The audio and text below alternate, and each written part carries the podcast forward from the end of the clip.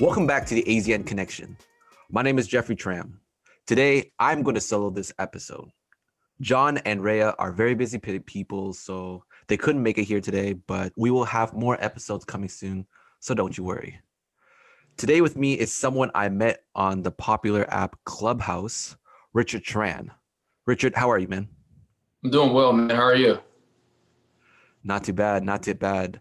So, in case anyone doesn't know, Clubhouse is a new app where people get to network, talk about different conversations, whether it's serious or non serious. I know for me, you know, Clubhouse has been sick because here in Canada, we have a crazy lockdown so uh, we can't go and talk to people so this has been a cool place for me how about you how has your uh, clubhouse experience been it's been well you know i well first of all you know happy late lunar new year uh, mm-hmm. you know but the, the experience has been, you know, very insightful. Um, I had a great opportunity to meet many new people. So, meaning like yourself and a few others that are like have the same mind and want to make a difference uh, within our communities. So it's been it's been a real positive experience. Absolutely. And uh, some of the convos that we were having on Clubhouse are some of the things we're going to talk about today. But before we do that, I'd like to hear your story. So tell me where you're from and how you got to where you are today. I'm from Norfolk, Virginia. I went to Norfolk State University, which is a historical Black college university. I pledged Alpha Phi Alpha Fraternity Incorporated. There, I became heavily involved with the Black community um, during my college tenure. So, and then I was involved with politics. Um, I started my career in politics, and then I transitioned to business development, where I helped land multi-million dollar government contracts uh, for various companies. Hmm. So let's let's start take it one step at a time. Let's start with your childhood. What was it like being an Asian in Norfolk? Yeah, so where I'm from, uh, Norfolk, Virginia, was a huge military town. Uh, it was very segregated. You know, I was normally the only Asian everywhere I went. So I didn't really have that Asian community. However, I grew up in a Chinese carryout restaurant where I was running the cash register at the age of seven. Um, I was also helping out my parents when we owned a nail salon. So I got a bit of entrepreneurial blood in me, but it wasn't as diverse as I would have liked for it to have been. But yeah, just it's just one of those uh, situations where I, I had to like be comfortable under my own skin, if you know what I mean. Did you feel like you would have enjoyed your childhood more if you had more of an Asian community where you grew up? I kind of got into a lot of trouble and you know, and I was I didn't have any really direction in life when I was growing up. You know, as as an Asian American growing up, we don't have like too many role models except for like Jet Li or someone that's practicing kung fu or martial arts. Um, you know, the, on the movie screen. So growing up, I didn't really have like that icon except for like someone like LeBron James, you know, or some or Martin Luther King Jr. You know, and that's that's what I I just love the history be behind both individuals. So you know, it was it was an eye-opening experience, and I wouldn't take any minute away from it. Uh, except you know, like I didn't really connect with my like Asian roots until like five years ago. Hmm. Yeah. So what? Where did you feel like you belonged? Mainly to be honest with you i was getting picked on by, by, these white kids because i was the only asian in these classrooms right i would go uh, walk in the bus and i would get paper balls thrown at me and they would make these uh, asian eyes slant hand gestures to their yeah. faces and it, it, took a few black kids to uh, stand up for me and so at the time, yeah, I think I, I meshed well more with the African American community back in Norfolk. Um, you know, I just always felt comfortable around that community. It's, it's a very welcoming and loving uh, group of people, um, referring to my friends, you know, and they've always had my back. So it was just nothing but love. And then would you say that being a relationship with the community led you to the decision to go to an HBCU?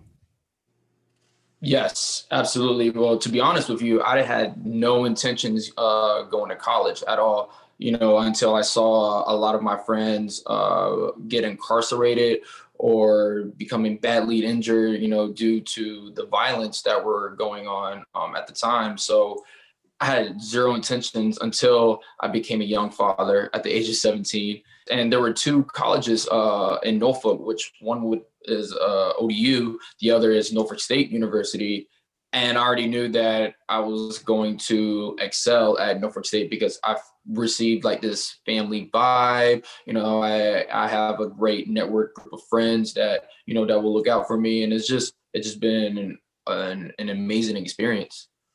So tell me more about what it was like going to an HBCU as an Asian person. Oh man, um, I loved every minute of it. It really created this tough skin for me, you know, to excel in the real world. What I've learned from attending uh, an HBCU such as Norfolk State University is that they teach you how to survive in life. You know, meaning you just can't take no for an answer, never give up on your goals or dreams. And also, there's a strong backing of the Norfolk State community backing of helping you accelerate whatever you're trying to do in life. So, you know, that was that was one component of it. The other component was that you know there were a lot of people questioning me, like, why am I attending like this this institution?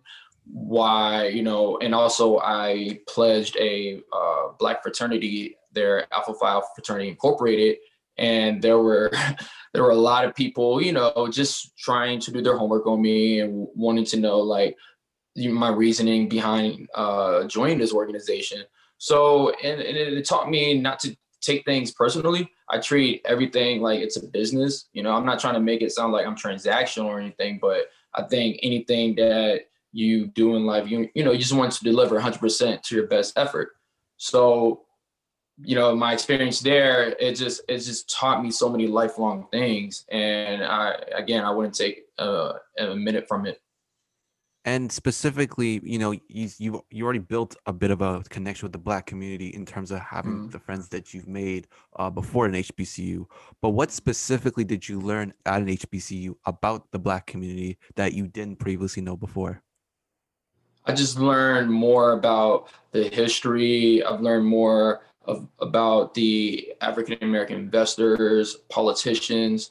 Also, I majored in uh, political science um, going to Norfolk State, and I just learned like the the uh, the influence of black politicians that had an effect to our current day policies. You know, things like that. But socially, to be frank, you know, I was surrounded by black excellence for the last four years, uh, sending while attending the school. And it was just amazing to me that I can like really achieve anything, you know, if because I'm just surrounded by black lawyers, doctors, engineers. So it just I was really fascinated how this community or this this institution that that's really uh, tailored to the African American community just made me inspired just to uh, achieve my my my goals. You know. And tell me about the significance of the fraternity that you were a part of. Right. So Alpha Phi Alpha Fraternity Incorporated is the first Black intercollegiate fraternity. Uh, uh, we have very prominent members such as Martin Luther King, Thurgood Marshall, and it's it's it's a great organization that elevated the African American community, and I just knew that I wanted to be a part of it. Um, you know, what the difference between a lot of fraternities that it, they usually kind of die down once you know once college is over, but with organizations like Alpha, you know, this is a lifelong commitment, and I'm like still active. Uh, I try to be involved with some of the community uh, events too, but due to COVID, that has been, you know, that has that needs to be rescheduled, things like that. But you know, it's it's it, it is it's a great network to be a part of, and you know, I talk to my frat brothers almost every day. You know, it's just and having that brotherhood, you know, on the palm of your hands is is, is amazing. So, in this journey so far to this point, when did you start to build more of a connection with your Asian roots and the Asian community? I moved to DC around the year of 2015. And as I mentioned before, there wasn't like a heavy uh, Asian community back back home. And so I had no choice but to uh, adjust myself in this new area because I didn't know anyone uh, moving to Washington, D.C. To be honest, like I started meeting uh, my Asian friends, you know, through other mutual friends. And then I started hanging out and just learning, like, you know, we can go for boba on a weekly basis or, you know, just learning more of the Vietnamese culture specifically. Uh, just just learning how to be myself. Before we take we steer to uh, to more of the in-depth uh, conversations that I'm really excited to have. I, mm. out of curiosity, I would love to know your experience with the dating world in terms of have you gotten interracial um, as an Asian man? Yeah, before my current girlfriend now. Um, growing up, when I was in college, yes, I had uh, had a, I had a black girlfriend at the time, and you know it was kind of a struggle in terms of like dating interracially in, in my household. I wouldn't call it like racism um, from my parents, but it's just you have to understand the Asian elders are like more traditional, and you know it's hard to dispel some of the negative stigma that comes from um, dating outside of your race in an Asian household. And a lot of people do not realize the magnitude that takes into effect onto us when we do date outside of our race. So yeah, to answer your question, um, you know, it was a struggle. Um, but now I'm, I have my current girlfriend, Megan. I love her, you know, she's Chinese American. And it's just, you know, we also like click on so many levels and things like that. So yeah, I mean, to answer your question, that's it's it was it was a struggle, and it's not something that we can fix overnight. I think there's a lot of uh, there's a generational gap because you know our parents came over to this country to form a new life. You know, they weren't too worried about being liberated or they weren't too worried focused on like the civil rights movement and things like that, right? They just moved here just to live and survive now as like uh, as a second generation um, Asian American, I think it's we have a job to educate our community, also just educate educate our community on like social injustices, things like that. Um, also the other uh, aspects of what it what it means to be an Asian American now, because we're initially we're essentially forming our own, we're creating our own story here. Yeah, I mean, you seemingly transitioned for me to what we were, I wanted to talk about exactly in terms uh-huh. of uh, the Asian community and what we have to do. I think it's been very prominent what's been going on recently with the rise of anti-Asian mm-hmm. racism and attacks uh, due to COVID nineteen. What do we, as the Asian community, need to change in terms of being more vocal about injustices? Right. You know, to answer that question, I like to refer a lot of historical um, context. You know, back in the, I just found out recently, Malcolm X died on the lapse of Yuri Kochiyama. Yuri Kochiyama was a Japanese American civil rights activist who had a very tight relationship with Malcolm X. So that's one, right? Uh, another component I like to refer to is the LA riots of 92 violence erupted between the Korean American and Black community uh, then. And I think we need to just learn from our flaws um, from a historical perspective and then see how we can prevent that in the future. You know, what I mean by that is like it's it's it's going to be you know taxing to have these conversations with our family members who necessarily don't see eye to eye uh, with us on these issues, right? you know there and there's so many nonprofit organizations and communal organizations that are making a difference so you know and then with the hate crimes that are recently that I have been recently conducted you know it's it's it's very tragic because i think when the pandemic happened And with the former president labeling this virus as the Chinese virus, it really it really took us a step back because talking after you know, having a discussion with the social injustices and why Black Lives Matter to our parents, and then next thing we have um, are these hate crimes that are being conducted towards uh, Asian Americans, more specifically the elders, because you know in a way they can't really defend themselves. You know they're just taking a stroll, and next thing you know they get attacked for no apparent reason and it breaks my heart because as as a society we need to realize it doesn't matter what race you are. If you attack like an an elder like or an elderly person that's just flat out wrong. And those people that are conduct these hate crimes do not realize the the detrimental pain that will will come into effect from uh, generations from now right? It's it's it's tough man you know? And as I, my heart uh, and prayers goes to um, anyone that was affected by these uh, recent hate crimes you know there's been a lot of rallies and organizations that have been highly active in, in the community. I was reading yesterday uh, i think oakland had like uh, had a great turnout uh, for asian american rally uh, to combat these hate crimes towards our community. And it's it's it's beautiful to see you know? Absolutely. And it's really great that you highlighted that. Would you say that before and this is i feel this way that it took something like the anti-asian attacks during the pandemic mm-hmm. for asian people to finally be vocal about anything. Yeah you you brought up a great point you know in in our culture right? Like we're taught to be like obedient and not to be opinionated on certain things you know? Let's like we just we're just adding to the model minority myth right?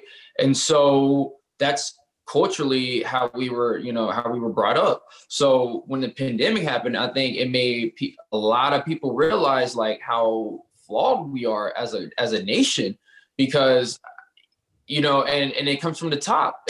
At the time, the former president, like he spewed out a lot of remarks that did way more harm than good. And as the as the commander in chief, you have to realize what you say matters.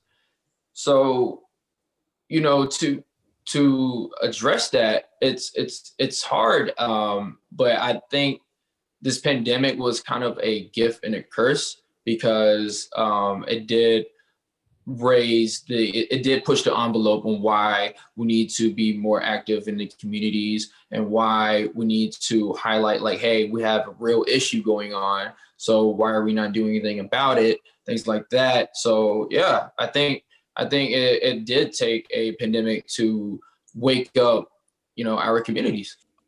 Absolutely and i really want to bring up this point in terms of the culture mm-hmm. because mm-hmm our elders, our Asian elders, they escaped warfare. They mm-hmm. they were fleeing prosecution. They come in as refugees to this country. Yep. And they tell us that we, as the children, need to focus on education and mm-hmm. school, and that's it, because that's the only way for success. Yeah. Now, I wanted to hear your thoughts on the downsides of that rhetoric, that that uh, culture. Yeah. Especially since it was because of the civil rights movement why they were able to come to this country mm-hmm. to begin with. Mm-hmm. Yeah, yeah, absolutely. You know what you brought up is a is a cultural component that the rest of America is is isn't fully aware of, right? You know, as as we're growing up, you know, our parents has has always taught us to like either we want to become a doctor or a lawyer, and that's how you become successful. And they use uh, you know white people as as a as a metric of success. And I think that's really doing more harm than good. It's it's you know it, it, it kind of uh, diminishes um, you know all these younger Asian Americans who actually have real dreams and actually want to pursue some, pursue something that doesn't necessarily that doesn't necessarily require a degree or just anything else you know and it's it's really it's and it's it's it's the environment that we um we have been operating under and so us as like young leaders right we just have to keep showing we have to set an example like setting an example of doing something positive that you're that you're passionate about and just being that that that focal point of of our communities. Like, hey, you know, for instance, in my case, I I was supposed to pursue IT, right? I was supposed to become an IT engineer. That's what my father wanted. But I instead I went into politics because I'm passionate about you know working with different communities and also just making a difference. And then I've kind of like forged my own like career path, you know, by becoming a, a business development professional. Because after spending years um, in this field, like I became you know adequate enough to to become efficient in my current role. So it's you know it's it's hard, man. Like people, a lot of people do not realize that you are an example of someone going outside the traditional career paths that a lot of our elders kind of force us to go into because they really view those as the only levels of success in society. Right. I want to shout big a shout out to Wong Fu because they did um, a show called Yappie, which really yeah. um, highlighted that they did a really good job at highlighting this. When we go toward this path, it is believed that it's a good thing, right? Because that's the good, safe life. But in some ways, us living the safe life is doing harm to the rest of the world and the other communities right. because we aren't speaking up on injustice. When we focus on our own lives, we right. force ourselves into a bubble. And mm. therefore, that's why we get comments from the other communities, especially the black community, saying we're almost like white people. We don't speak up. You know, the statistics show that typically Asians uh, have the lowest voter turnout. So how do we fix that culture? within the Asian community. I think well part of that actually I'll answer part of that is I mean we're seeing a bit of that now with the the rallies against the anti-Asian attacks. But what more yeah. can we do? Yeah, I think we need to enhance our grassroots outreach uh, locally and then statewide. I think that's one component of just um, increasing the voter turnout. You know, for instance, the Georgia Senate uh, runoff. You know, there was a high population of Asian Americans that voted uh, for the Democrats to make to become to make it become a blue state. So it starts with the grassroots, you know, from the from the local standpoint of the community, we can truly uh, enhance the, the the voter turnout registrations. With the um, rise of you know anti-Asian attacks, you know, we want other uh, members of other communities to speak up, and to be fair, there's some have. But how do we build more solidarity uh, with other communities, yeah. especially the Black community. We can throw out facts and figures all day, right? And that still wouldn't be productive because well, from my parents' business, we relied heavily on the black community. Like they were our primary consumers, right? And like at the time, we economically we have supported each other. Well, well, that's actually is one-sided because we don't necessarily support the black community um, economically. So we can we can share all these facts and figures all day, but I think what it really takes and what I'm like trying to uh, project now to my peers is like let's let's normalize the little things, right? And what I mean by that, last week I gave one of my best friends who is who is black and red envelope, right, for Chinese New Year, for Lunar New Year, sorry. And it's just like those little things actually goes a long way because if we can just have a seat at the at the dinner table and just break bread together that's one cause of it.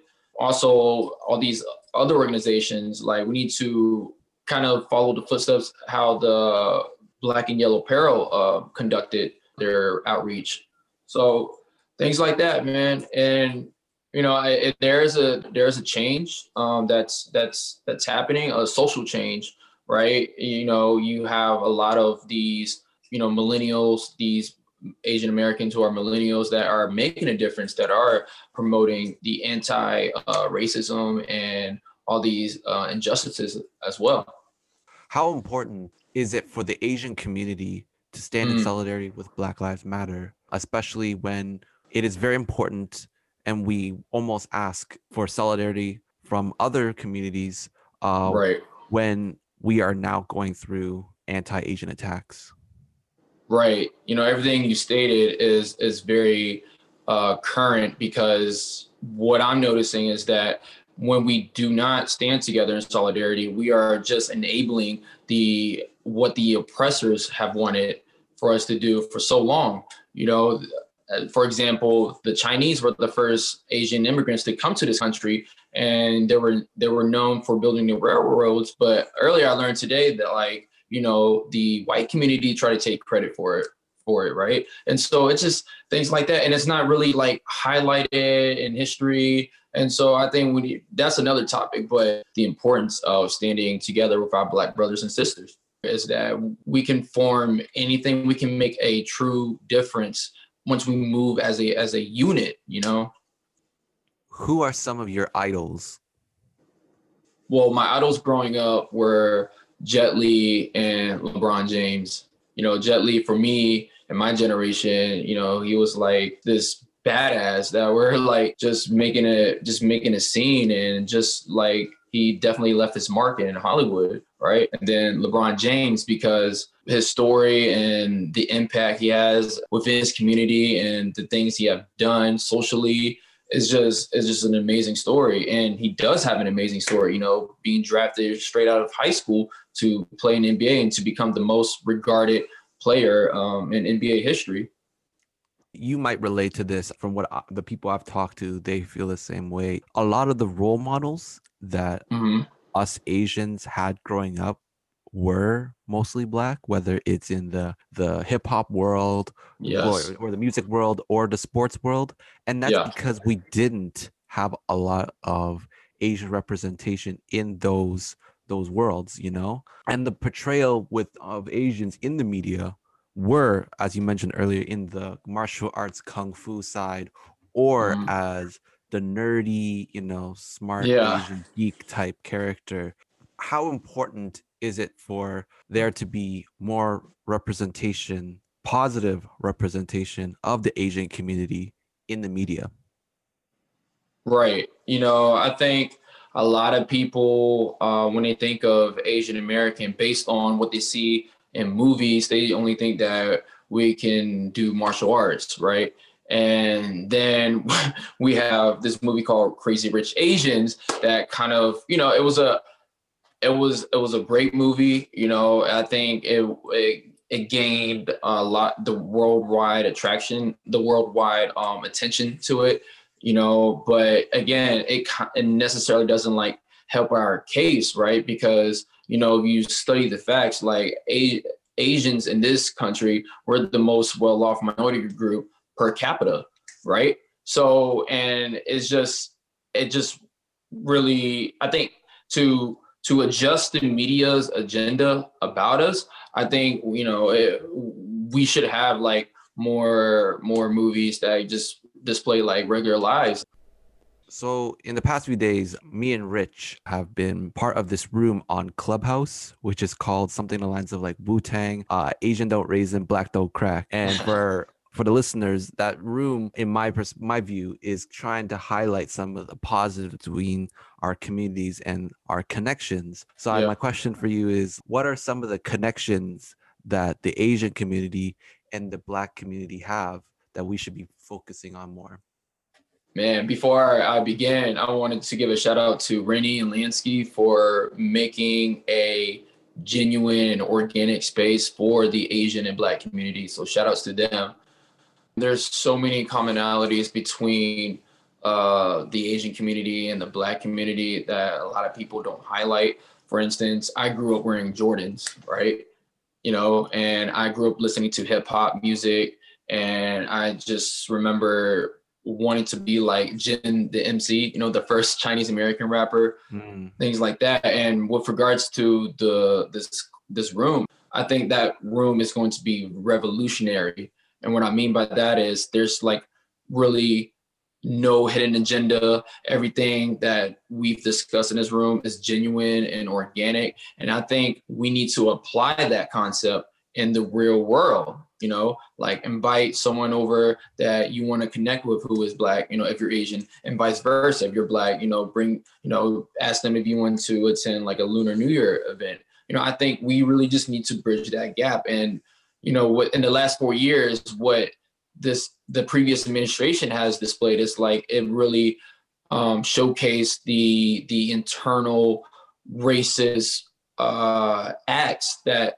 that has never really left. You know, so you know, and when we are unified together, we make such a powerful, uh, you know, we make a powerful outcome.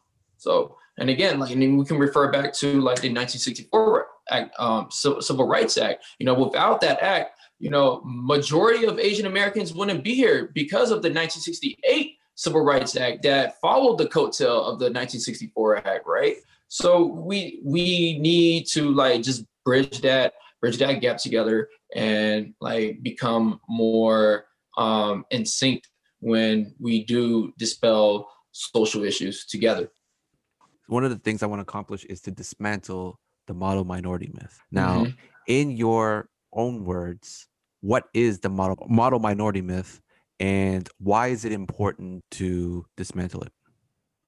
I believe the term model minority derived from a news reporter from New York who was describing the a group of people that resembles white people in, in a way. And what that means is us as asian americans we're you know taught to become doctors or lawyers because we put uh, the white community on such a high pedestal and you know and that brings in colorism but we that's another topic but you know and we put them on this high pedestal and our parents kind of like drill this in our minds like hey you need to be like so and so because you know that's the only way out or this is the only true metric to define success in this country. So in my own words yeah the model minority is is a term that is is toxic and it doesn't it doesn't build our our stories the the appropriate way you know right and i wanted to add on to that is essentially um, we are celebrating the success of select asian minorities who who work their butt off to be successful but mm-hmm. when we highlight that though we are also using that to attack another group which is usually the black community mm. um, and that creates the divide that the white institutions of power want. So mm-hmm. that is mm-hmm. why it's so important to destroy that myth. And we are yeah. doing so by having these type of conversations, right. creating dialogue about our community, taking responsibility on some of our own actions or inaction in terms of not being vocal in the past. So my question for you is what is your message to the next generation of Asian people? You know my my message to the asian american community is that once we learn the tragic events that occur between the black and asian community and once we learn the significance of eliminating that division between us then we can really have a fruitful dialogue or outcome that can benefit both communities man. Like let's be honest here. Like as i mentioned before economic development wise like if we truly put money into their pockets and they put money into our pockets and we do that together, we do that anyways with on our own, right? And you know, meaning Asians supporting other Asians, and you know, African Americans supporting other African Americans, and we build that bridge between us we'll become we'll make a true change you know and we can and then that boils down to another topic of how we can be uh, major influencers in politics you know? And it takes it takes strong organizations it takes the grassroots leveling uh, lobbying lobbying to to make this change. What does being asian american mean to you? What being asian american means to me is to represent not only yourself but your family members that didn't have the opportunity to uh, excel in this country what being an Asian American means to me on another note is that we have to become more diverse when it comes to societal issues and we need to we need to normalize and embrace other communities and cultures. So you know that's one of my two bullet points of what it means to be an asian american. Now what's next for you? What are some of your goals in your life yeah, uh, five years from now, I plan on becoming uh, vice president um, of a company in business development. So I just love the components of and the ingredients of what it means to like win a government contract. I know I'm kind of like weird in a way, but you know, it's a lot of data, a lot of analytics, and and I think it's powerful when I do like help land these governmental contracts for these companies that you know we create jobs. You know, and as of right now, I, I work for an Asian-owned, woman-owned IT government contracting firm, and it's just it's just amazing seeing like a lot of there's a lot of Vietnamese Americans and other Asian Americans in the company, and I think it's a great uh, it's a it's a great example of what we can do if we really pursue our our our dreams. You know. Well, thank you so much for coming on to the show. As I said earlier, I invited Rich because one of the big goals of the ASEAN connection is to have these meaningful conversations in terms of uplifting our people, improving the current state of our community, addressing some of the issues, and also speaking up on the injustices that go on in our community and all mm-hmm. the other communities. So, thank you so much for coming on to the show. For the listeners, thank you so much for listening to this episode of the ASEAN Connection. You can check us out on Apple Music or Spotify. Follow us on the socials. If you have any questions, I believe there's an email that you can send inquiries to. And uh, yeah, more conversations are coming soon.